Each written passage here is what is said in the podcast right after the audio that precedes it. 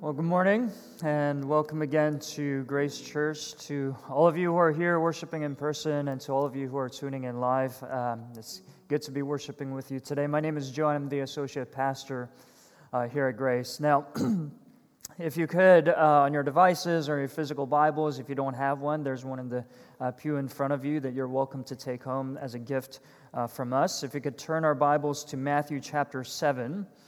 Uh, we're going to be wrapping up our sermon series on the Sermon on the Mount with the last two verses. So, Matthew chapter 7, verses 28 uh, to 29. And as we are turning there, let me start off our teaching this way. Uh, for any of you that have gotten any kind of relationship advice, you know that there's a difference between hearing someone and actually listening to what they have to say. Now, if you're a bad listener like me, you already know what the difference between the two are, and you know that the key indicator of how well someone is listening is by looking at how they might respond to you. In the course of the conversation, you may be playing the part. You can be nodding your head and giving off all of these kind of nonverbal cues as if you are actually taking in all that the other person is saying. But the real question as to whether you are listening well is what happens to you afterward? What effect does that conversation have on you? And so, like I shared, I'm not such a great listener. And so, something as small as a grocery list, right? I'm dutifully listening to my wife, Helen. When you, I want you to go to Stop and Shop, and I want you to get this, this, that, and a little bit of this and a little bit of that. And I'm listening. Okay, I'm listening intently. I got it. Five things in my head. And I go to stop and shop, I drive into the parking lot, and as soon as I'm walking in, I'm telling myself, okay, there are absolutely four things that I absolutely need to get if I want to please my wife. And so I dutifully get those four things, only to come back to know that there were indeed five on the list. So it can be as small things as a grocery list, but it can be as something as big as, well, let me put it this way. I've shared with some of you that I've gone through years of counseling uh, one of the most formative experiences uh, in my life. And I remember having gone through counseling for several months. And this, the topic of this particular person in my life, who's basically altered the course of my life for the worse, came up time and time again. And I remember at some point my counselor uh, telling me, Joe, you do realize that at some point you're going to have to confront this person, right? And in response to that, I said, Yeah, yeah, of course. I, yeah, I, I know, I know, I know. And then the counselor said, Wait, uh, stop. I don't think you heard me. So let me say this again. You do realize that at some point, you're going to have to confront this person to reconcile with them if you want to heal from your wounds. And I have to say, the fact that my counselor stopped me on my tracks to ask me that question, were you actually listening to me, was one of the most formative experiences in my life. Because it forced me to reckon with all that I had experienced before. And having heard what I heard from the counselor, having to ask, how am I going to respond to this? See, as we wrap up the sermon series on the Sermon on the Mount, as we get to today's passage, we go from what Jesus said, right, all of his teachings. And as we get to today's passage, we see that what Matthew does is he kind of shifts the camera, if you will, from Jesus over to the crowds. And what we're going to do today is look at the response of the crowds to what Jesus said and ask the question what effect did it have on them? And it's an important question for us to consider as we wrap up the Sermon on the Mount because it illustrates for us what motivation Jesus had and what effect that he intended for his sermon, his teaching, to have on the crowds and to have on us. And so let's turn to Matthew chapter 7, verse 28 to 29 and I'll read it for us. And when Jesus finished these sayings, the crowds were astonished at his teaching, for he was teaching them as one who had authority and not as their scribes. Amen. And so, what I'd like for us to do this morning is to take a look at the response of the crowds and ask three things what the response was, and secondly, why it was, and lastly, how it was. What it was, why it was, how it was. Okay, simple enough. So let's go through these three things. What was the response of the crowd? And then we see this right there uh, in verse 28 that the crowds were astonished at his teaching. That was the effect that Jesus' teaching had on the crowd. Now, it's really easy enough for us to kind of uh, pass by this, but I want to stay here because that word is key in our understanding for how we ought to respond to Jesus' teaching. The word there is astonished. Now, if you were to look up the literal kind of the Greek, uh, the original word for the word astonished, what you'll find is that it's a compound word. It's several words that are, that are crammed into one. And so, if you were to take a literal translation of the word astonished, it means to be knocked out of your senses to be knocked out of your senses. So you'll find in other translations that uh, this word here might be translated bewildered, dumbfounded, or even disoriented. And the word picture that we get is that of a boxer, if you will. A boxer that has been punched around one too many times, right? It's so that this person is in a, in a state of disorientation. Right, the boxer is lacking awareness of his surroundings. He doesn't ha- quite have the footing to be able to stand, and he is about to hit the ground. I remember getting beat up once in high school. I'm ashamed to say it was well deserved. and when you're getting beat up by a bunch of people, it's almost like an out of body experience. You know, it hurts everywhere, right? It's absolutely disorienting. We don't know when the, where the next punch is coming from. Your adrenaline is rushing, but you're absolutely helpless. And all you want to do at that moment is to grab onto something and hold onto it until all of it stops. And that's the kind of effect that Jesus' teaching had on the crowd. It was as if for them the rug was being pulled out from under their feet so that they were in a place now where they had to reconsider everything that they knew about God, about themselves, and about the world. Now, we're going to talk about why that was the case in a moment, but it's important for us to address this point. Because, see, the effect that Jesus had on the crowd was not just an isolated incident, right? It's not something where we can look at that and say, well, maybe Jesus was feeling extra controversial that day. Or maybe Jesus had something very important to get across. So, in this particular incident, that's what he decided to do. Or maybe he wanted to kind of flex his intellectual prowess before the crowd on this particular day. So, maybe it was an isolated incident. But that was not the case at all. Almost every single time, if you were to look throughout the Gospels, where Jesus finishes a series of teaching, we see that the crowds responded exactly in this way. And so, what that tells us from the witness of Scripture is that the crowd's response was a normative response to Jesus' teaching. That's how people would respond to his teaching.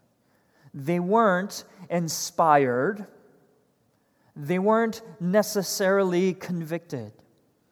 The response was not that the crowds were primarily warmed to the heart. The primary response of the crowd that we are told is that they were astonished, they were disoriented. Some would even say they were offended. Now, you may look at that kind of reaction and say, you know what? You know, that was then. And maybe perhaps they never heard of this kind of message before, but now we, have, we are religious people here and we are God fearing people. So that's probably not going to be the response that we have. But no, if you have been with us throughout the sermon series, what you would know is that Jesus was mostly addressing religious people in the crowd. So it wasn't that this message was novel that they were astonished. These people were knowledgeable about the, about the Bible, and yet they found their world upended by Jesus' Jesus's teaching. Now, why am I stressing this point so hard? Well, it's because I think at this point it's important for us, as you come to the end of the Sermon on the Mount, to ask, what is my response to Jesus' teaching? As we've been in the sermon series for quite some time now, week in and week out, when I hear the message of the Sermon on the Mount, what has been my response? I think it's an important question to consider as we have been listening to this, have we basically been affirmed of everything that we already know? In everything that I heard from the Sermon on the Mount, has it been in line with how we have been brought up, how we assumed uh, the world to be true, or have we been knocked out of our senses? Because the intended effect that Jesus had on his people was that of astonishment. He was, he was meaning to agitate the people that he was speaking to.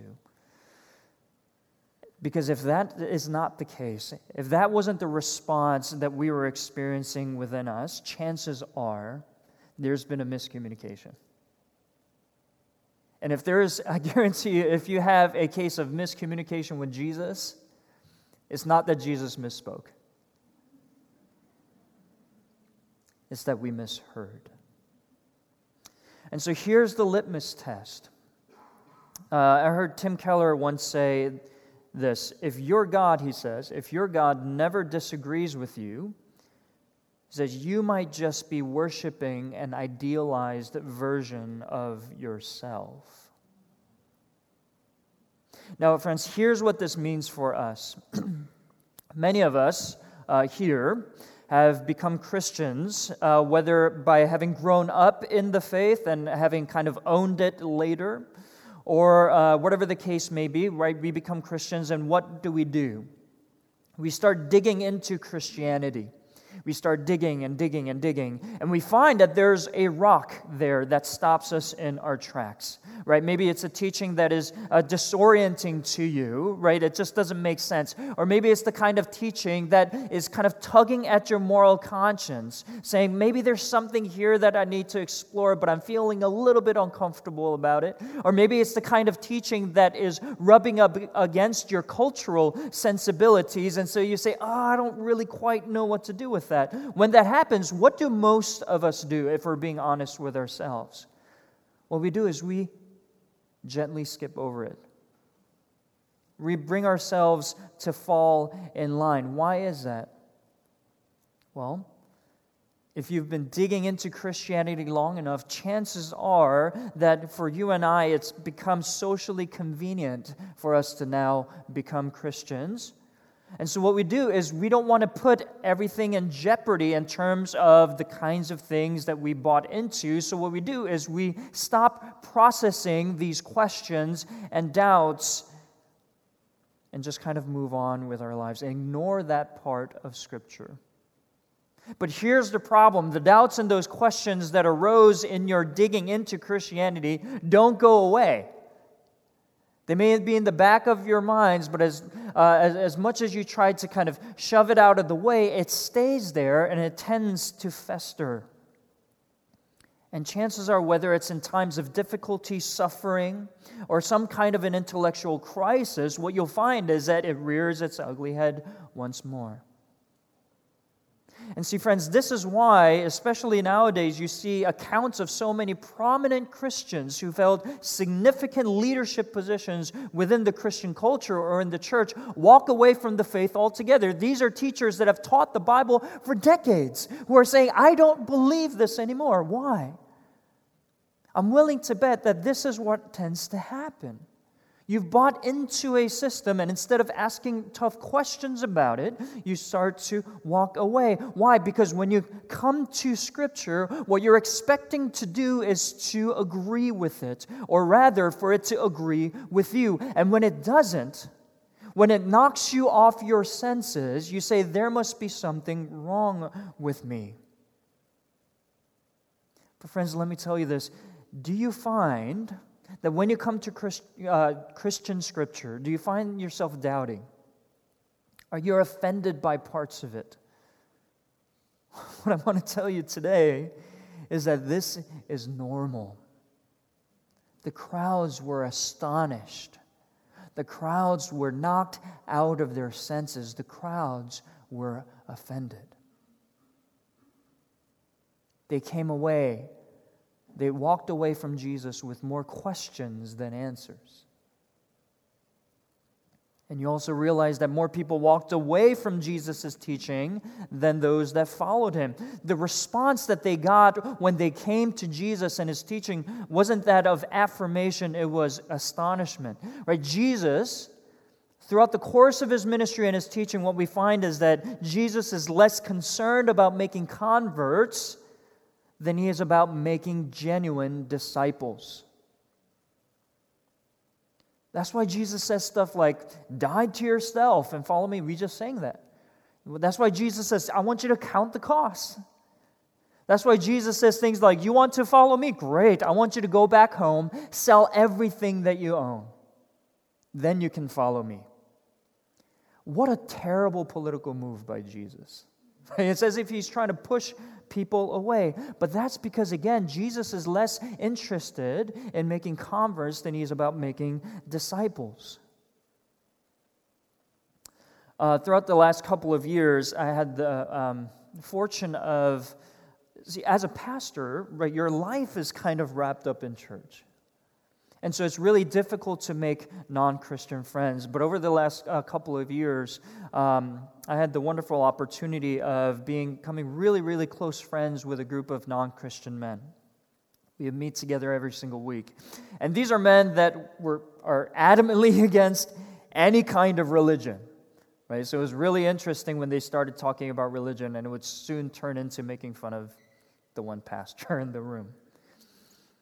But you know, over time, uh, I could sense that there was a turn in the dynamic of our friendship. Whether it was maybe, hopefully, my witness in the way I acted and in my speech, and in the graciousness that I tried to exercise uh, in engaging kind of their worldview, whatever the case may be, or maybe they just thought it was the polite thing to do. That might really be the case. Uh, but I found them saying, you know what, I can see why Christianity would be appealing to people.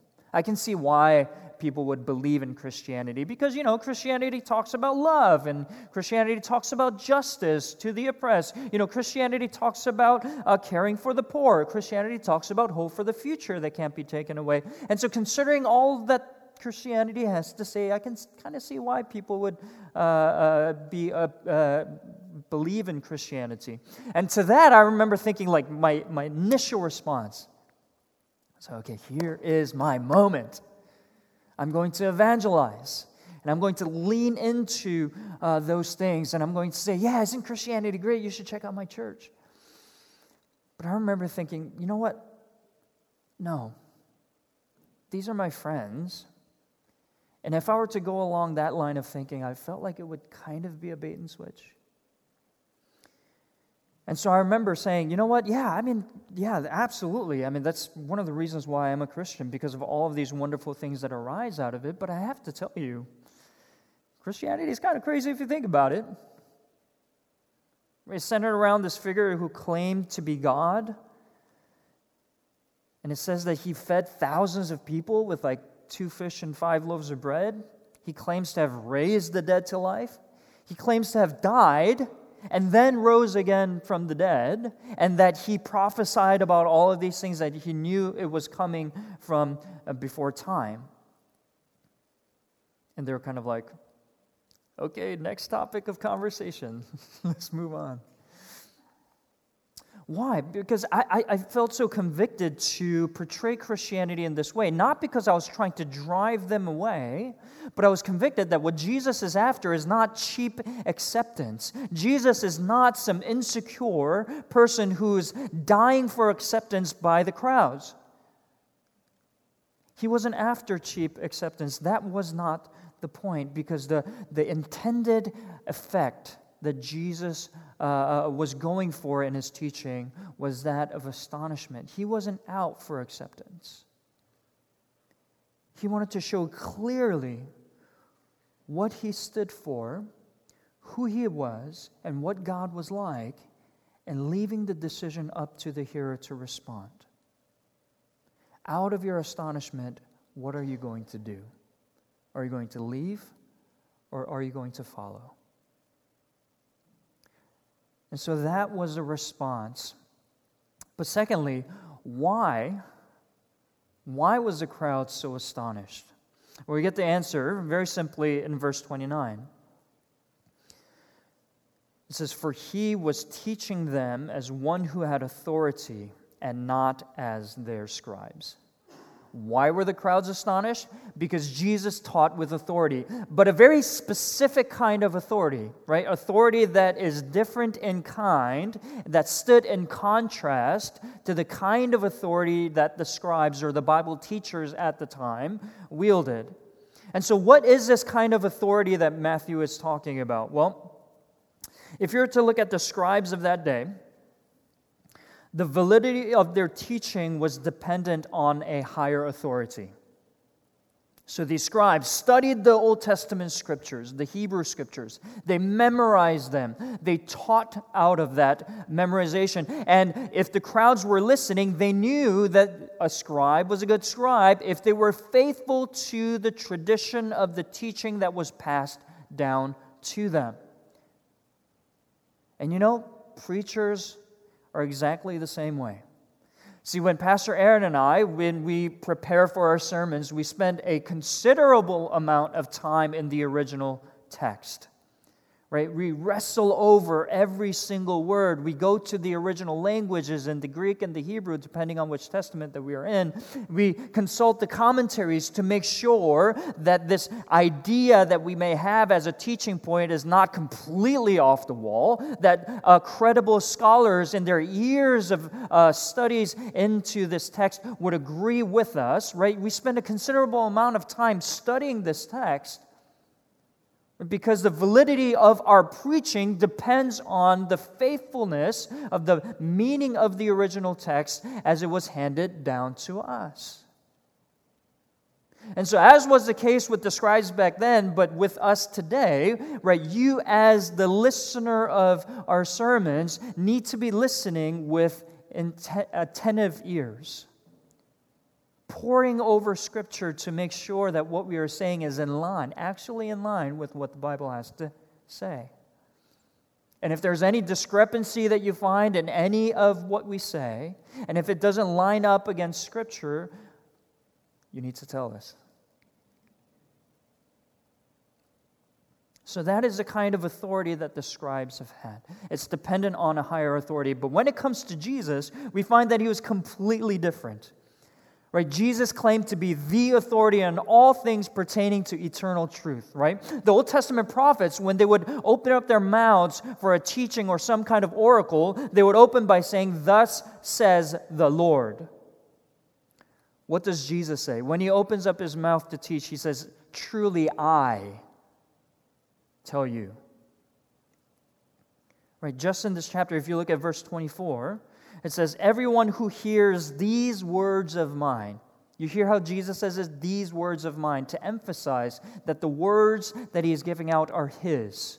Right? These words of mine and does them will be like a wise man who built his house on the rock.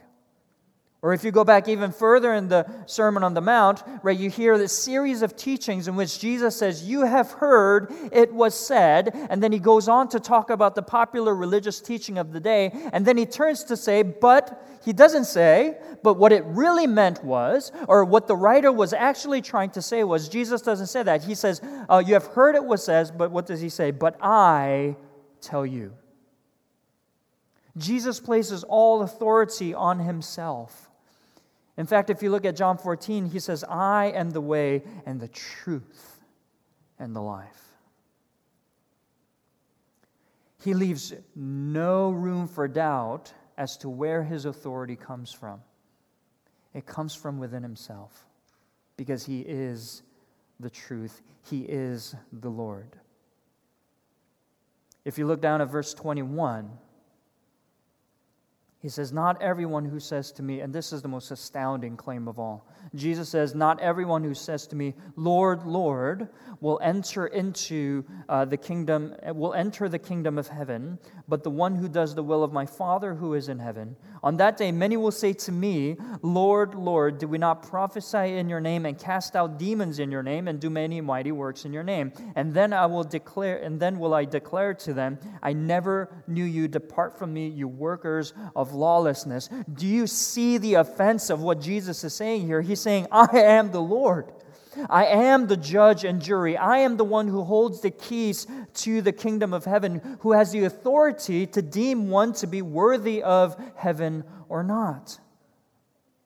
Here, Jesus is saying, I have authority over all that is true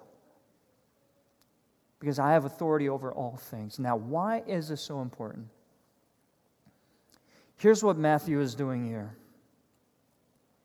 Matthew, by pointing to camera, if you will, at the crowd and seeing their astonishment, what Matthew is doing is he's taking uh, uh, us from reckoning with what Jesus said on the Sermon on the Mount and now forcing us to reckon with who Jesus is. He is the Lord, He is the truth. That's what Matthew is saying. Now, here's a question that we need to ask, even for those of us who claim to be Christians, and you might be saying, I already know this. What are you trying to say? Well, are we actually listening? Did you hear Jesus the first time?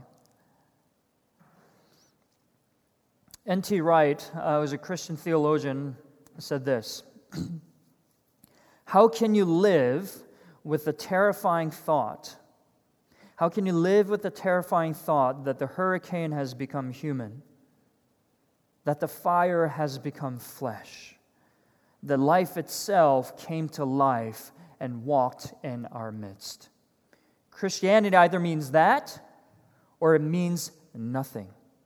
It is either the more devastating disclosure of the deepest reality in the world, or it's a sham, a nonsense, a bit of deceitful play acting. And then listen to what he says. Most of us unable to cope with saying either of those things, condemn ourselves to live in the shallow world of in between. Now, I have to tell you, if I'm being honest with you, just kind of in my own spiritual life, that last line there haunts me so much. Why? Because if Jesus is who he said he was, that he is in fact Lord, there are two things that are absolutely true that should change our lives. One, if Jesus is Lord, everything he says is absolutely true.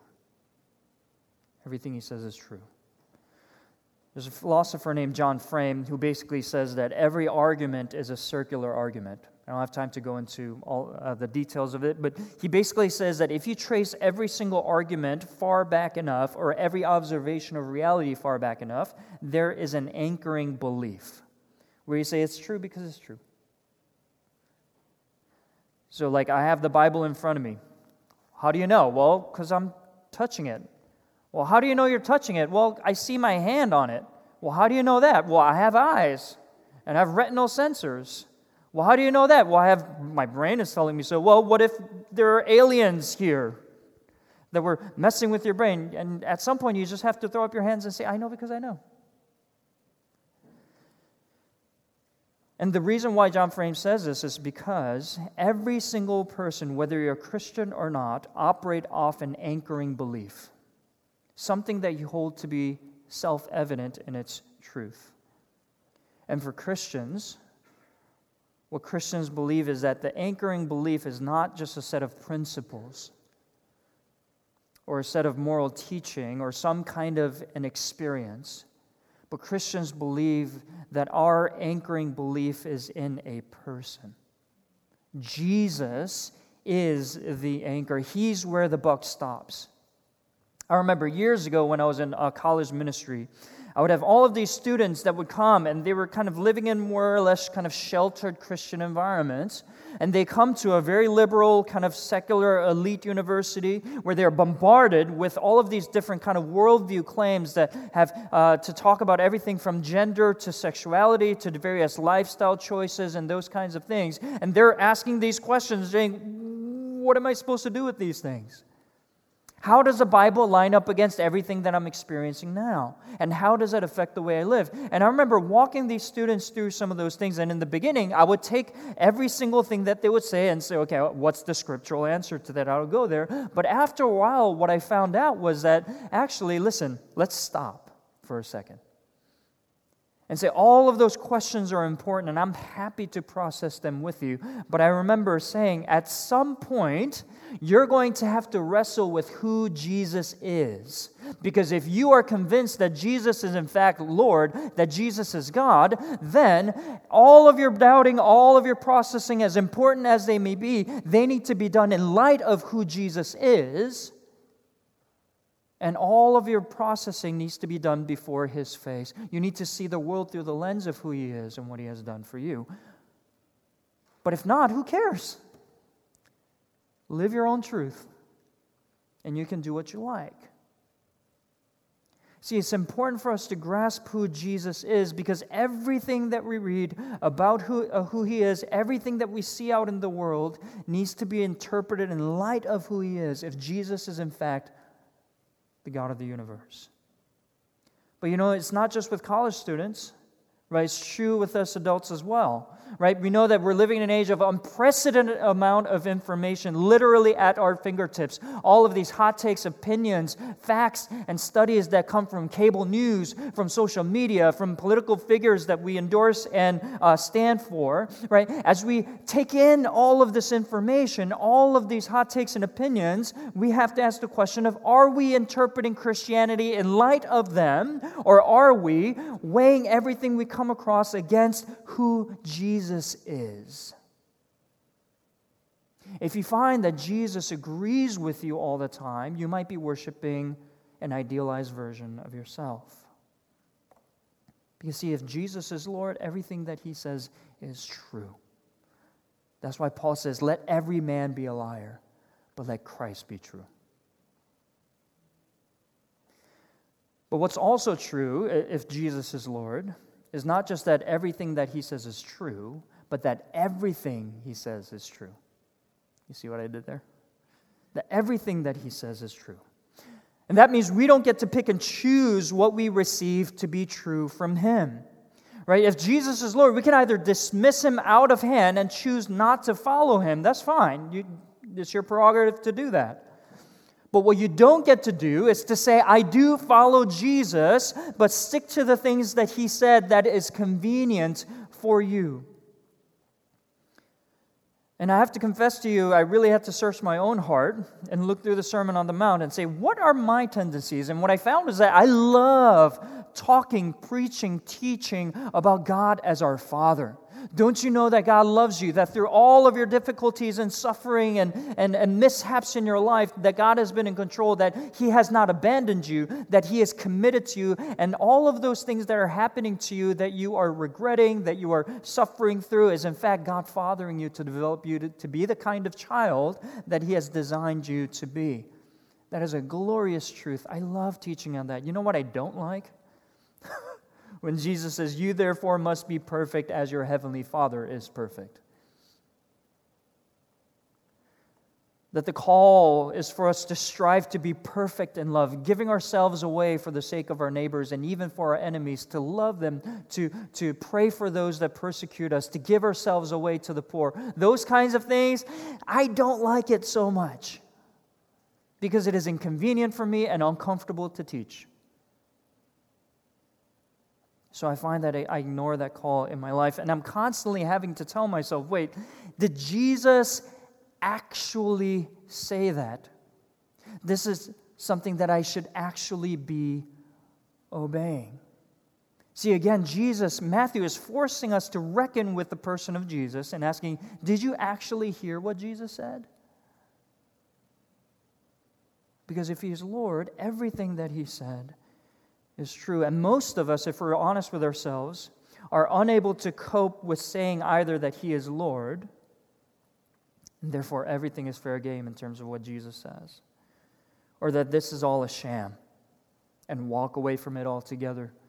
And so, what most of us decide to do is to live in the shallow world of in between, picking and choosing our pet verses, hanging our hats on our pet issues, and living by them.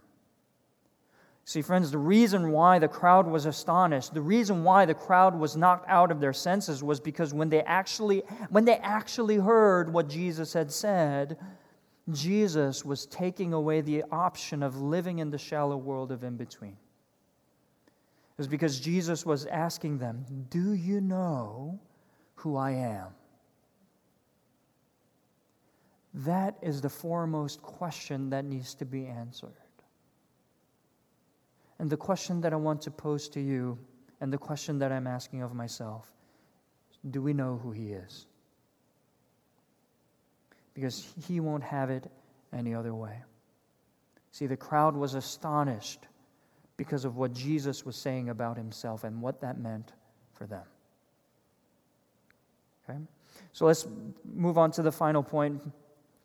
So, how was it that the crowd had the reaction that it had.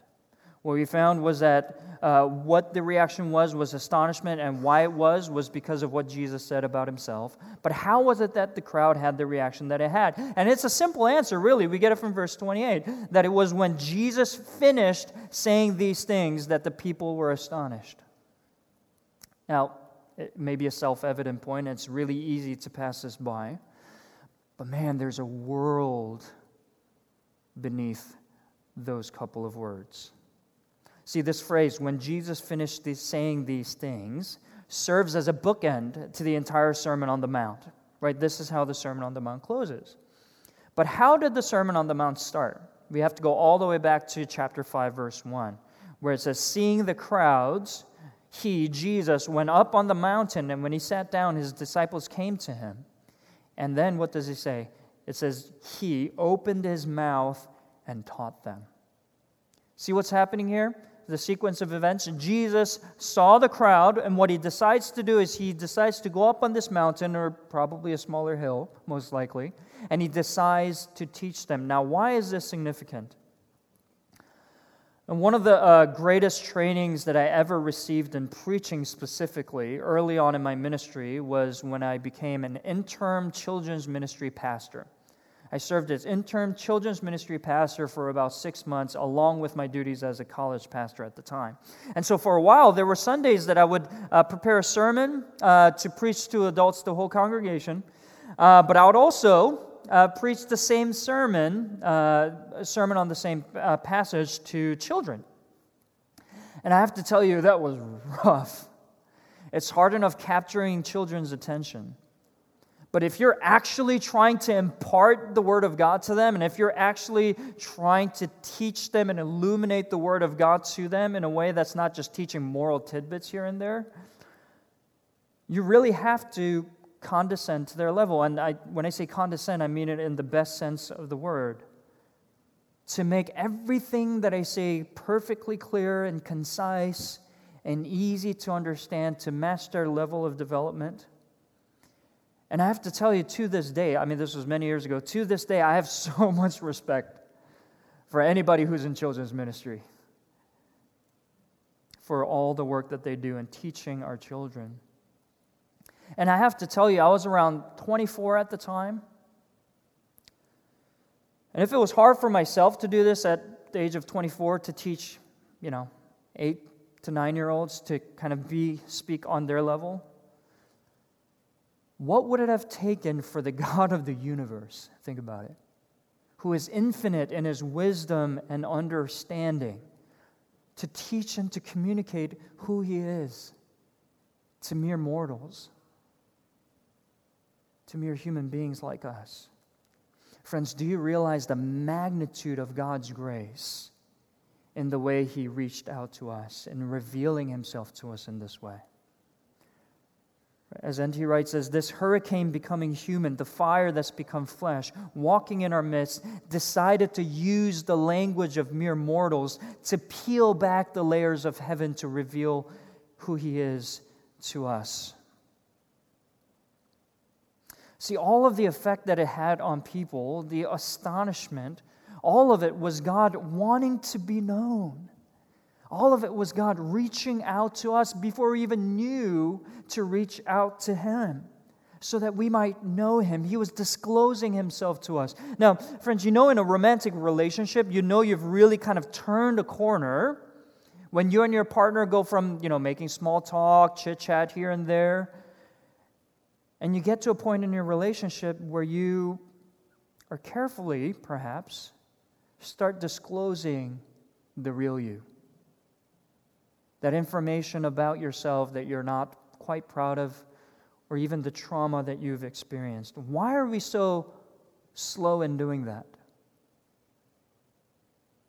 Why? Because when we reveal that part of ourselves, we are at risk, aren't we? Because we know that there is no pain that is greater than disclosing yourself to someone who says, I want nothing to do with that. And they walk away from you. But, friends, do you realize that this is the kind of condescension that God was willing to endure for us in disclosing Himself to us? He's saying, This is who I am. I'm not going to sugarcoat it. I'm not going to pretty up the demands that I will be making of you. This indeed is who I am. And do you know that in Jesus, God disclosed his true nature to us? not at the risk of the pain that might follow, but at the certainty at the cost of it. Because we know that Jesus paid for his disclosure with his life. Because you know that if you read the rest of the Gospels, that the people could just could not handle his teaching and his claims.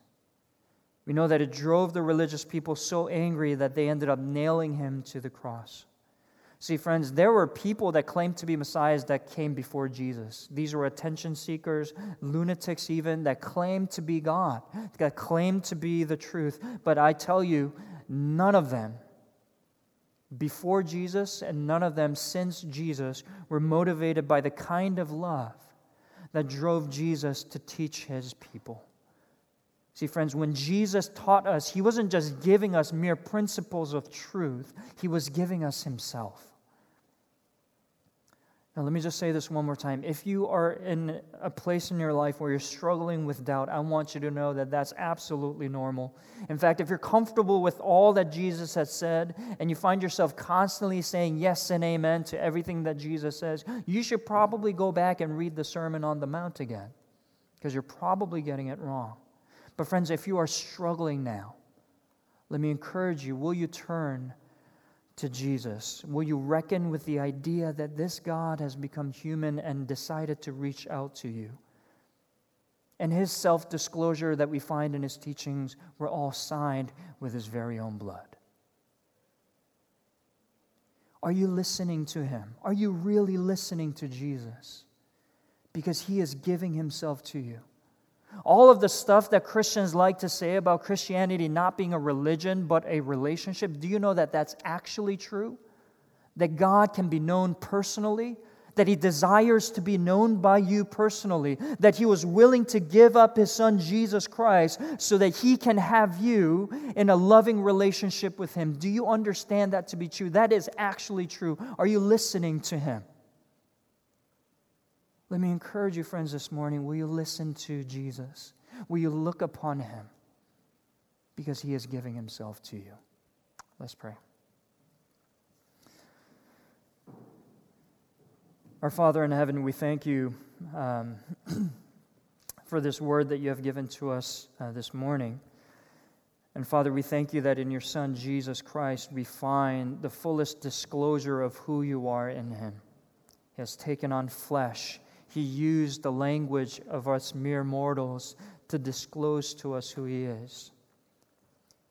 And so, Father, having seen that, having seen His motivation, having seen your motivation behind all of your teachings, May we now turn to your Son, Jesus. May we submit ourselves under his authority. And God, as we do that, will you shower us with the kind of love that demands all of who we are? All our soul, our life, our all. And God, as we do so, we ask that you would change us. You would change us to be more like your Son, Jesus. And it's in his name we pray. Amen. For those of you that are able, please uh, stand as we close our time in song.